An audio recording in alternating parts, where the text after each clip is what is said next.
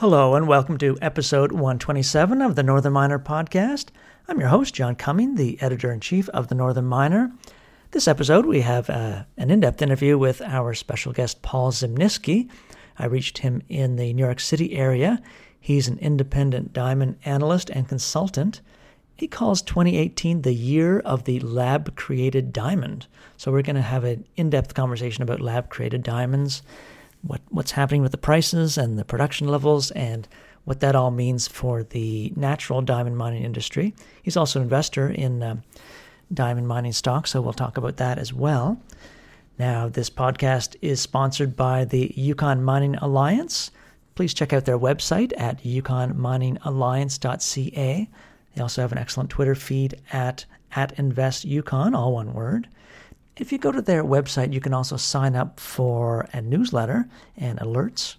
But first, we have a couple of sponsored content segments. For the next month, we're going to have Cobalt 27 Capital, a series of mining minutes, we call them. These are uh, sponsored segments. And this week we have Anthony Milewski. He is the founder and CEO of Cobalt 27 Capital.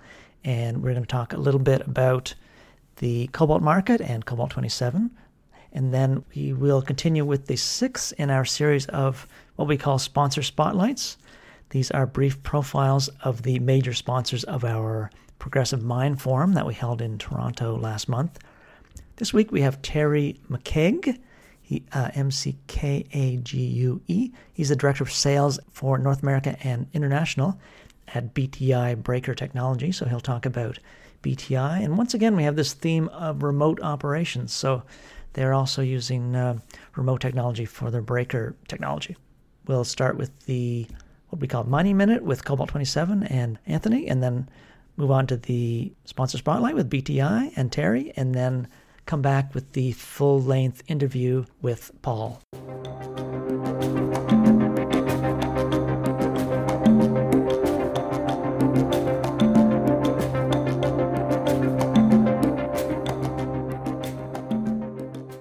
If you could just explain the relation between the electric vehicle revolution and cobalt demand and prices. We're really at the beginning of what is a transformational change in both energy markets and automobile markets. And at the heart of that change is the lithium ion battery, which is powering the revolution. It's powering electric vehicles and is a large component of grid storage.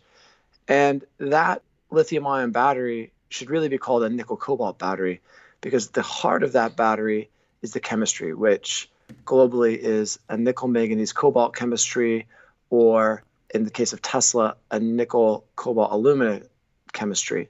And the key metals inside of that battery are nickel and cobalt. What you see in those two metals is, you know, one energy density and two stability in, in the batteries. And cobalt in particular is critical to the battery chemistries and the lithium ion batteries we know it as the metal that really helps stabilize the battery and you know in part keep it from catching on fire. Mm-hmm. Now, how have you structured uh, Cobalt 27 Capital to take advantage of the uh, EV revolution and cobalt demand rising? So when you know we think about investing in basic materials and thematic investing, you know we wanted to put together a vehicle that could capitalize on the adoption of the electric vehicle, and later on, as, as it's just starting really the the the grid storage revolution, which is kind of just beginning now, whereas the EV adoption has already really picked up.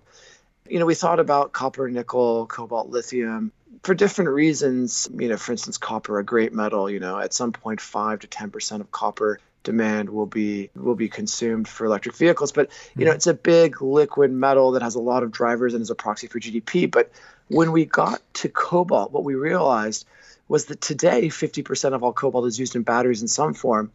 And if in, say, 2025, 15% of new vehicles sold are electric globally, you know, you're talking about needing something like 250,000 metric tons of cobalt when the entire market is 100,000 metric tons today. So what we saw in cobalt was really a great proxy for the adoption of electric vehicles.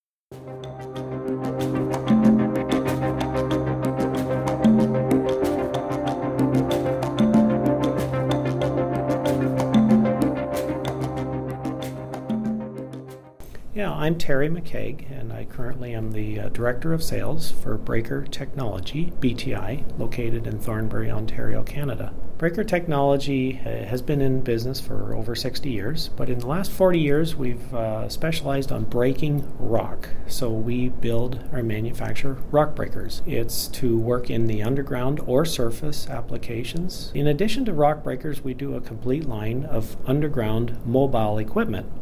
And in particular, we've kind of uh, specialized in scalers. So in 1981, we built what we think is the first mechanized scaler, and we took it down to Peru and, of course, sold quite a few in Peru. One thing that Breaker Technology has always done is they've always listened to their customers, but in the last five years, we've heard a lot of uh, the mines want to keep the operators out of the mine. So, about half of our rock breaker systems working underground are currently being operated from people on surface. It really uh, increases productivity, but it also helps the mine with their safety record.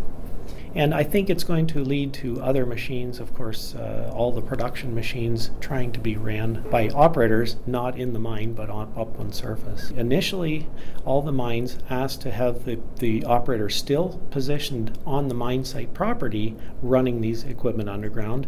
But now the trend is if the mine site is in a very remote and hard area to get to and from every day, um, they're trying to bring this now a 100, 300 kilometers away to a neighboring city where the people live.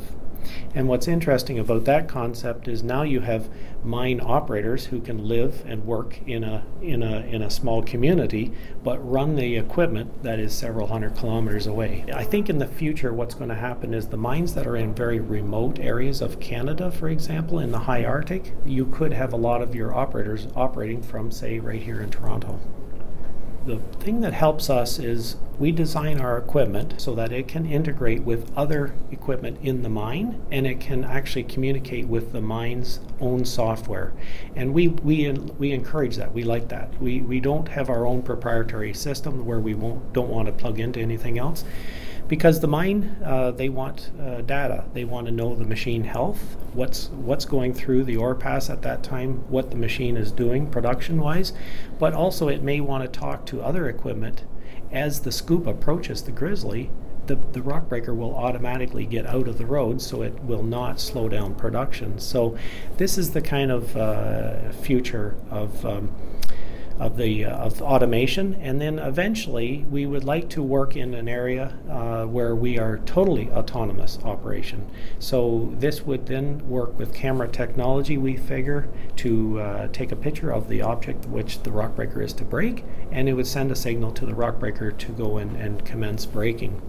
Now we're still a few years away from that, but we're working towards that.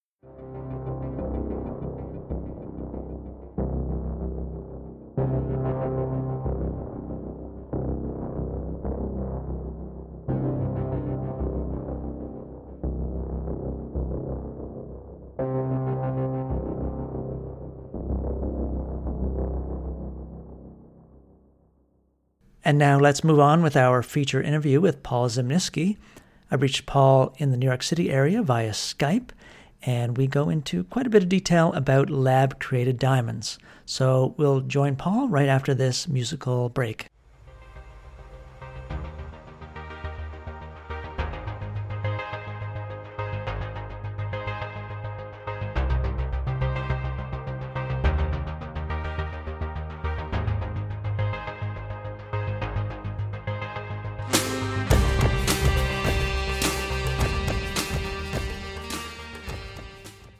Here with Paul Zimnisky. He's joining me from the New York area here. He is an independent diamond analyst and consultant. Paul was sort of our sleeper star of our first annual Diamond Symposium in uh, Toronto six months ago. And it was a very interesting, uh, sort of positive outlook on the diamond mining industry. And we turned that into episode 109. But first off, uh, Paul, how are you doing? Very good. Thanks for having me, John. Yeah. So I found that very interesting when we had that Diamond Symposium. And thanks so much for coming it was just a couple days after De Beers unveiled their Lightbox initiative. So I found that like a momentous moment in uh, the diamond industry. Could you just explain, first off, if people don't know what that is, what what that is, and then what happened in the last six months? So we're talking about lab created diamonds here, and I guess just kind of set the stage and give some context. You know, since, you know, typically you'd call it synthetic diamond, which is used for industrial abrasive purposes. It's, it's mm. used by the oil and gas industry, the mining industry. Yes. You know, that technology's been around for you know 50, 60 years, and the large majority of industrial quality diamond comes from synthetic production. It's you know 99, 98 percent. Almost all of it's produced in China. Right. Um, and to try to quantify that, we're talking 10 billion carats of synthetic diamond produced a year for industrial purposes, and there's, say, 150 million carats of natural diamond produced. And of that 150 million, only about 60 million is actually gem quality, good enough quality for, for use in jewelry. So those are the kind of numbers we're talking about here. Mm-hmm. Um, but just like within the last five years, the industry saw the first one carat polished lab created diamond that's jewelry quality.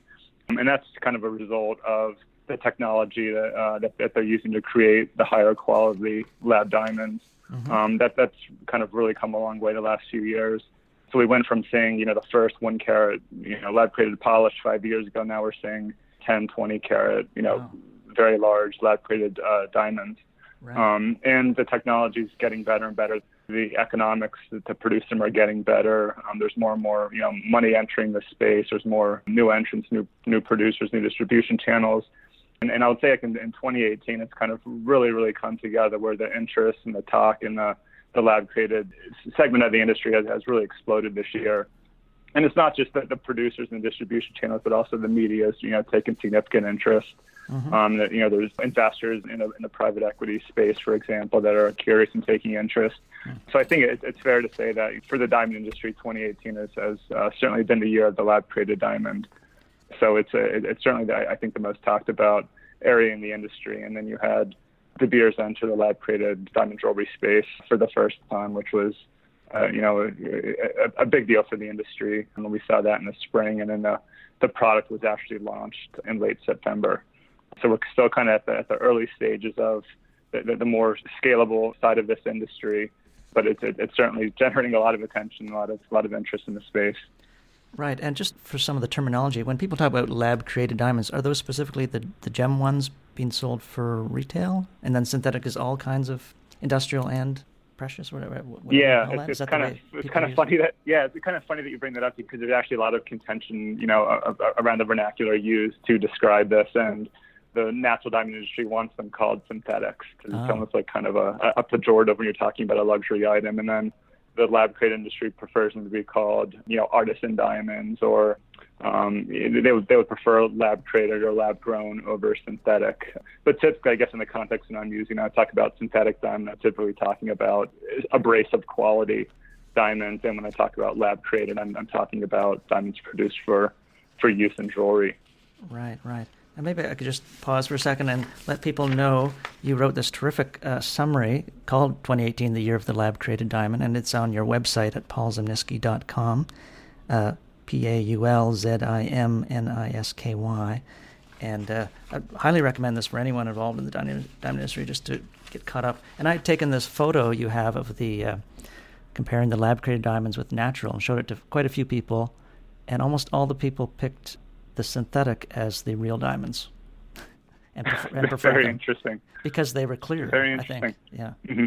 So, yeah, that's, that's I, I, try to take an example of two high quality, and of course you're going to have all different kind of grades and qualities. But in that particular uh, that that particular image, I try to take two yeah. you know higher quality examples of both lab created and, and, natural. Right. So maybe if we could just talk a little bit about the production of these uh, lab created diamonds, sort of the traditional thing probably everyone's aware of the last few decades high pressure, high temperature, and that has a certain limit uh, of size you can get. But now there's this new, or relatively new, chemical vapor deposition, and this is the thing that's really allowed people to create these huge diamonds. Is that sort of the way to characterize what's happened?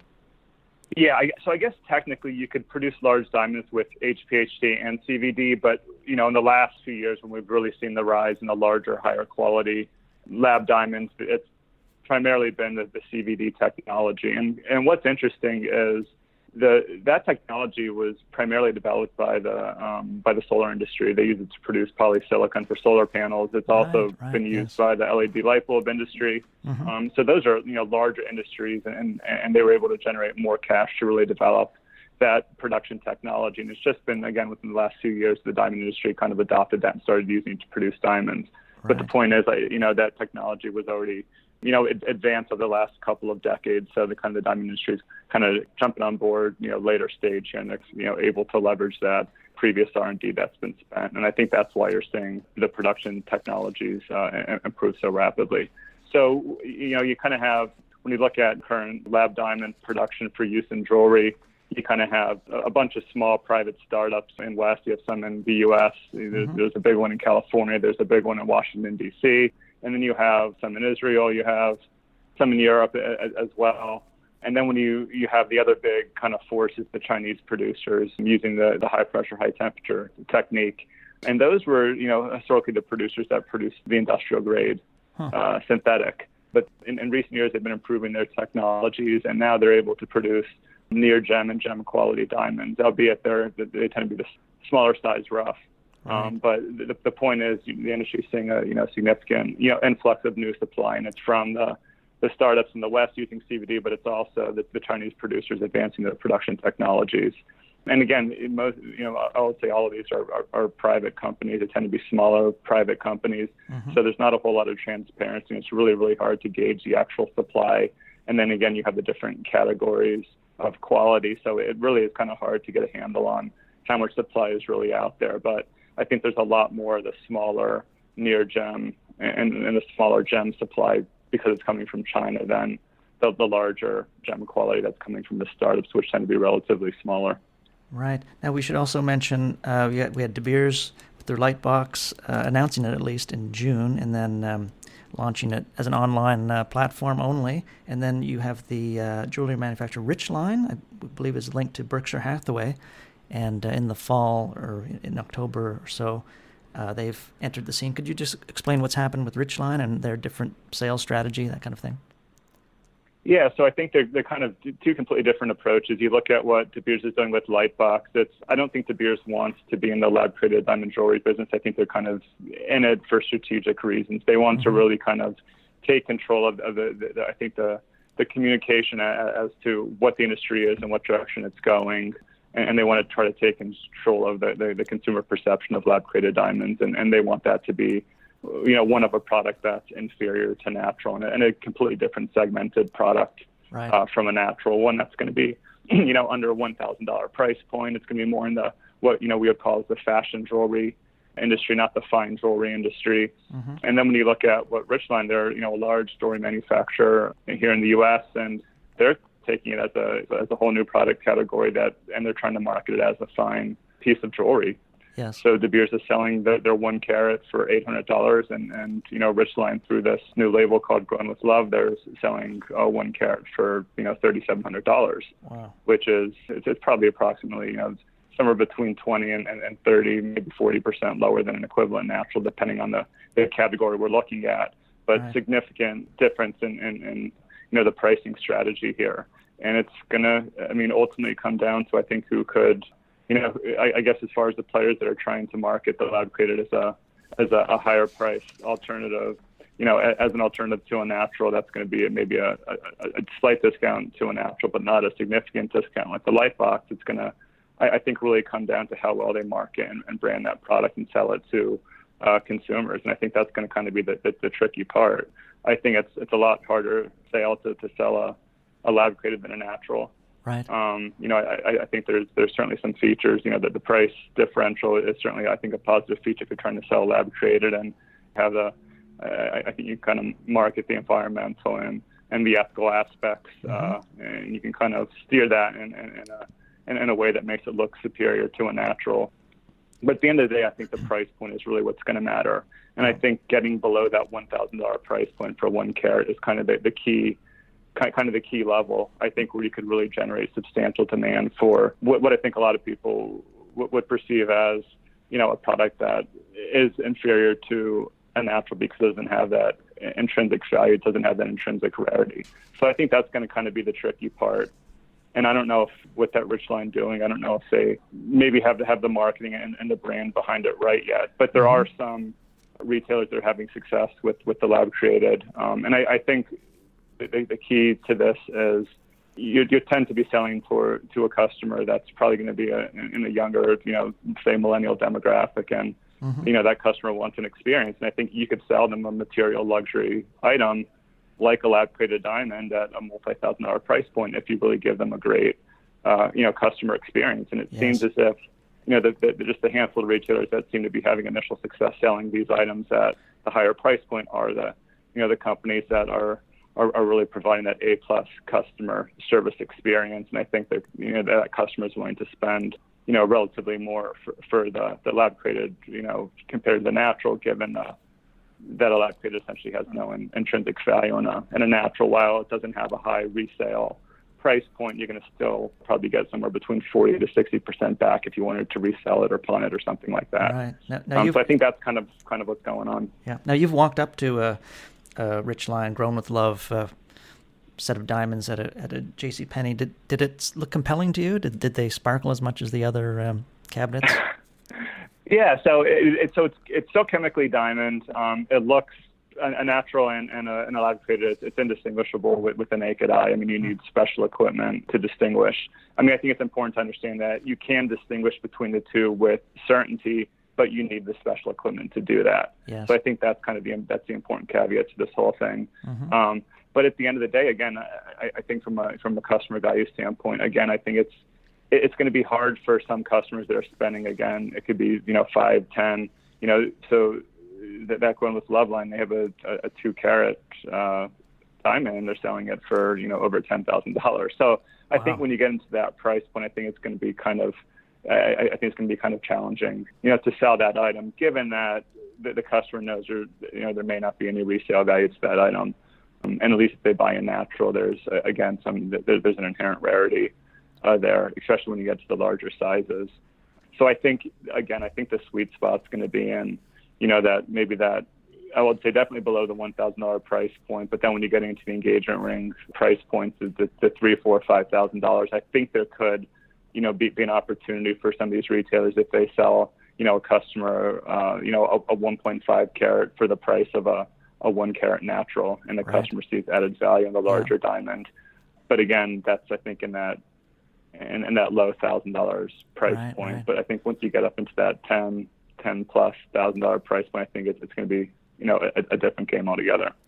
When you get that one carat and then a thousand dollar, that's so compelling to me and and then I guess like a life hack, you could you could uh, buy the De Beers pendant for eight hundred bucks or whatever it is, or nine hundred, and then just take it out and then reset it in an engagement ring or something like that, and have a one carat engagement ring for twelve hundred bucks. Yeah, and I, like I, don't think we, we mentioned that yet, but yeah. So basically, with Lightbox, the De Beers uh, product, they basically are not selling diamonds larger than one carat, and they are not yeah. selling bridal products. So that, I think you made a you know a very valid point there, and it's kind of interesting to see how many consumers will actually do that because you can buy that that you can buy the, they're selling the one carat solitaire and a pendant and you could buy that yeah. and take it to a bench jeweler and have them put in a in, in, an engagement ring setting for you for probably a couple hundred bucks or less. So yeah. so there's there's definitely some you know a value proposition there. I don't know if if people are aware they could do that if they're actually going to take the initiative to do that but uh but that's that, that's certainly a valid point. Yeah.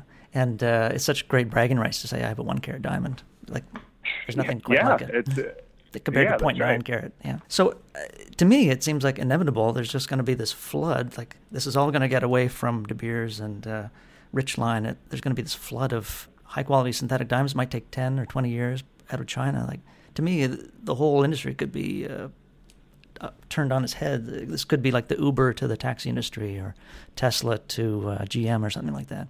Yeah, you know, there's a lot of people saying that. So, you know, I guess we kind of have to look at the other side as well. And, you know, mm-hmm. historically, this industry has been very, very resilient. It kind of went through Blood Diamonds and the Leonardo DiCaprio movie. And I guess that was, I don't know if that was the late 90s, early 2000s. Then you kind of had the, the CZ and the moissanite, which were, they're called like diamond simulants. They're like mm-hmm.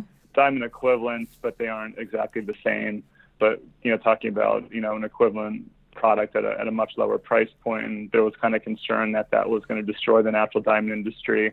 And with lab created diamonds, we're, we're talking about a product that is chemically diamond and it holds the same chemical properties. Yes. So I think it's fundamentally a greater force in that respect. Mm-hmm. But but again, I think it's really important here. You have to look at diamonds from the standpoint of being a luxury purchase, and you know, if buying a, a, diamond was purely a fundamental purchase based on rationality, it would be different. Right. And we've seen that with synthetic diamonds used in industrial application. There's, you know, most of that supply is, is synthetically made because it doesn't matter as long as it's chemically the same to, mm-hmm. you know, someone using it for industrial application. They don't care if it's natural or synthetic. They just want the product that's going to hold up, that's the cheapest. Right. Um, but with jewelry, I, I think it's different. It's a purchase, you know, made on on how it makes somebody feel and the story behind a natural diamond is, is quite compelling if used in the right context. Mm-hmm. Um, and I think if the natural diamond industry continues to, you know, effectively market the product the right way, I think it could, you know, persevere the, the lab created hurdle as well. Mm-hmm. And you know, one of the things the industry is doing is they're, you know, they're reinitiating generic diamond marketing through an organization called the Diamond Producers Association, which mm-hmm. is kind of funded by all the producers. But I think this is important because this is the first time in, in 10 years that the industry now has a generic diamond campaign. Um, the Diamond is Forever campaign, it kind of it kind of ended around 2008. So there was, you know, a 10-year period where there was no marketing, and De Beers was spending 200 million dollars a year on that campaign. Wow. Um, and and again, this is a luxury item, and and you can, you know, I always laugh. I mean, you could literally throw money at the problem in this industry. It's all about marketing and branding, and yes. and and and it, it does move the needle. And you know, De Beers was spending $200 million a year, and they, they, they, that campaign completely stopped for 10 years. So I think that's finally starting to catch up with the industry. Mm-hmm. Um, you know, this DPA, uh, you know, 2018 was the first year where they were spending the full budget. It's, you know, between 80 and 90 million dollars. So it's not what De Beers was spending, but it's significant. That's a lot of money. Mm-hmm. Um, and I think it's enough to move the needle. It's going to maybe take a few years to play out, but they're targeting, you know, the, the right market. They're targeting the U.S., which represents 50% of global diamond demand. They're targeting, you know, mm-hmm. and they're targeting China and India. They, you know, the, the two fastest growing large players, and they're they're targeting self-purchasing women, and they're targeting couples that may be life partners but may not get married. So I think they're they're kind of doing this the right way, and I think if they if you know if they, if they do execute this strategy successfully, I, I think it will move the needle, and I, I really do think the natural industry can kind of persevere the lab created hurdle as well, and and again, if, if history continues to, uh, to, to play out the way it has in the past, um, you know that this industry is gonna gonna make it through this, just like it it's made it through all the other previous challenges, and, and it's just it's been a very very resilient industry. It's I wouldn't bet against it. Track right, record's right. too good. Yeah. Now, I guess our listeners should know you also publish the Zimnisky Global Rough Diamond Price Index, and you can find that at roughdiamondindex.com. And one of the features of the second half of this year is the prices of the um, smaller diamonds has really dropped, you know, 10% or whatever it is. Uh, could you just explain what's happened there? Does is that link up to the the lab created diamonds, or is it unrelated, or what's going on? This seems to show up repeatedly in quarterly results that the, the lower price diamonds are uh, falling in price. Yeah, I think that's, a, that's an important thing to bring up. It's probably one of the, the more important trends in the industry right now. I think it's more a result of, of oversupply of the smaller categories. Um, mm-hmm. There were, you know, three new mines that commenced production last year. Yes. Um, they all tend to have a product mix skewed towards the, the smaller goods. In addition, you've had some financing strain in, in the Indian manufacturer industry, and the companies that are most affected by that tend to be the manufacturing companies that focus and specialize in the smaller stones. So they mm-hmm. kind of have less less leverage to buy inventory. So you have that going on. And then the, the lab created piece, I think, is playing a role. I don't think it's nearly as significant as, as some would lead you to believe. Right. Again, we're you know at the very infant stages of this, you know, the, the lab created jewelry thing, and uh, mm-hmm. the supply just isn't significant enough at this point to, to really significantly move the needle, in my opinion. Mm-hmm. Um, I think what you know from a, a lab created standpoint affecting that category of, of natural goods, I think at, at this point it, it's probably more a result of some of that synthetic Chinese production may be making its way into some of the distribution channels as, a natural diamond, and, and that's something that the industry has been dealing with for a few years now. They've made significant progress on that front, but there could still be some supply kind of making it through in that smaller category um, that is synthetic, you know, being sold as natural, and it's probably going to get picked up uh, before it makes it all the way through the, the supply channel. But if you were going to say that lab created is kind of leading to this oversupply of smalls, I would say it's more because the undisclosed stuff more so than the, the disclosed lab created. Right. Um, but I, I, think it's kind of an interesting thing, and, and we're you know talking about natural now and the mining companies. And a few years back, there were you know a lot of people that were really kind of bullish on the diamond industry and the diamond mining industry, and the premise that there was this imminently pending, you know, supply demand imbalance. Mm-hmm. But but the reality was there was, you know, a pending influx of, of new supply with the Kué mine in Northwest Territories, Renard in Quebec, the Liqhobong mine in uh, Lesotho. They all came online in 2017. And in addition, you had you know the, the two biggest producers, De Beers and you know Alrosa, which is the, the, the large Russian company. Mm-hmm. They both had significant excess inventory that was built up in 2015 so the fundamentals really weren't that great three or four years ago, but everybody was kind of hyped up about the industry. Yes. And it's kind of interesting because now nobody's bullish. The sentiment couldn't be worse, mm. and we have a situation where there actually is going to be incremental, you know, decrease in global supply over at least the next three years. Right. And in addition, De Beers now rose to have sold off all that excess inventory mm. um, that, that they built up in 2015. So the fundamentals now are actually legitimately good, and like you know, I, I think think the people that were excited a few years ago probably lost money, and it's you know, the, from an investor sentiment standpoint, it's, it couldn't get too much lower than you know where we are right now. Right. But the fundamentals actually are you know shaping up.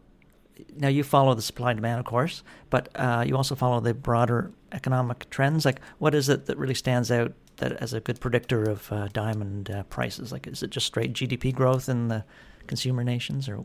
Yeah, it really is. Again, we're talking about a a luxury product here. It's heavily, I would say, geared to consumer sentiment and, and you know how much money, you know how much discretionary money people have in their pocketbook. So, you know, when you kind of run the, you do the quantitative analysis, it's there's a very high correlation with uh, with GDP growth. I would say in you know the U.S., India, China, mm-hmm.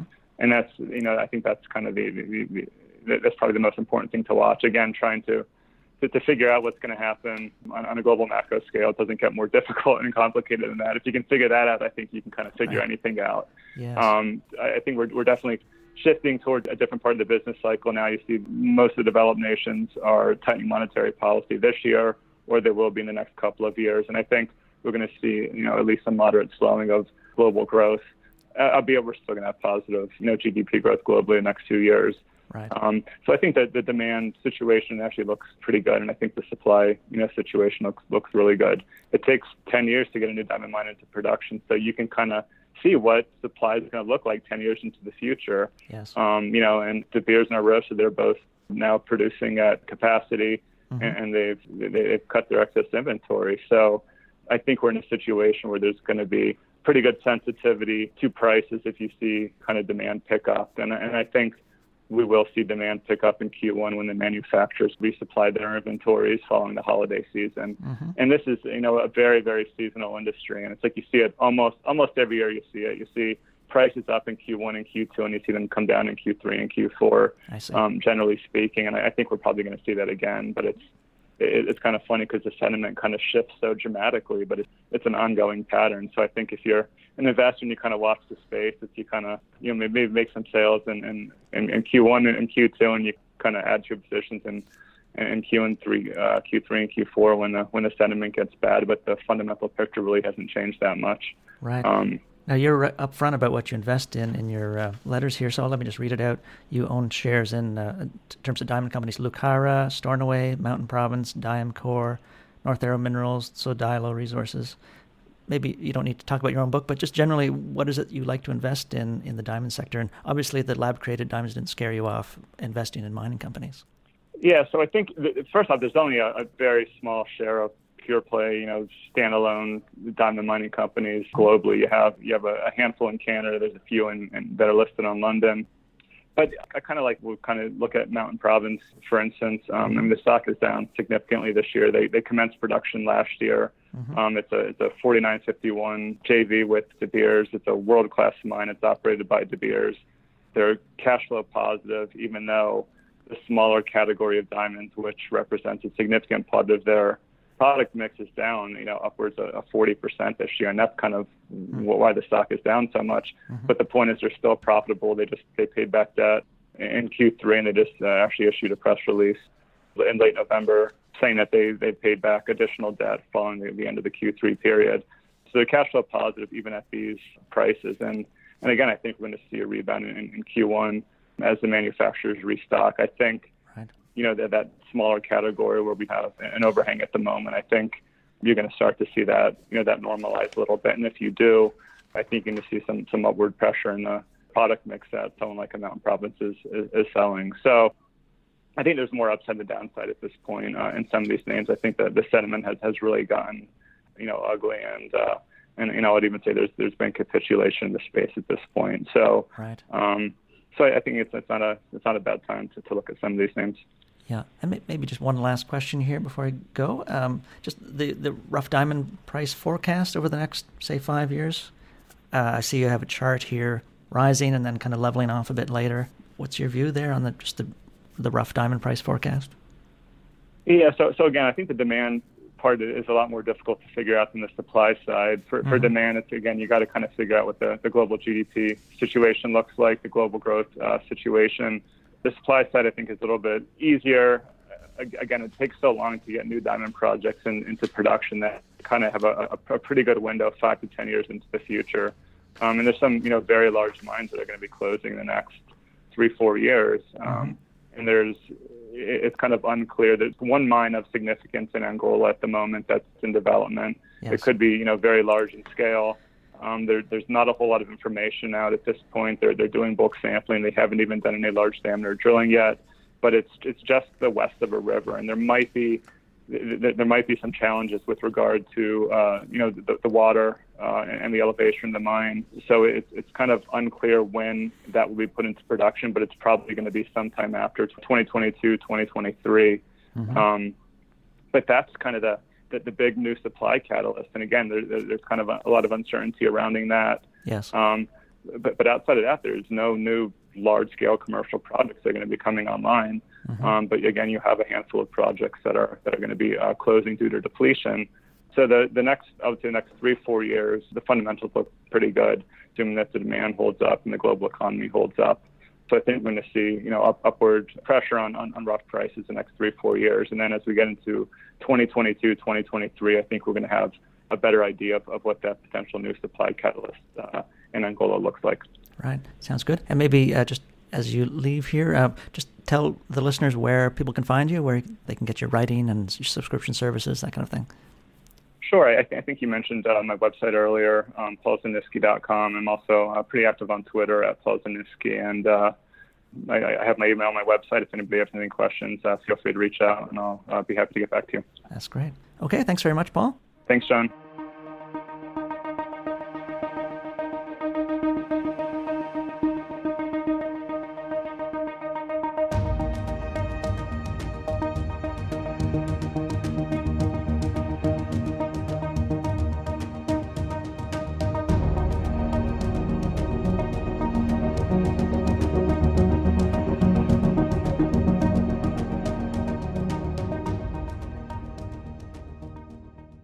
That does it for this week's episode of the Northern Miner Podcast. Thanks so much for joining us. And as always, you can help out the podcast by liking the podcast, sharing it, and signing up for the podcast. We'd like to thank our podcast sponsors, the Yukon Mining Alliance. Please check them out at yukonminingalliance.ca and their Twitter feed at InvestYukon, and uh, go to the website to sign up for their newsletter. So that's it. Bye bye.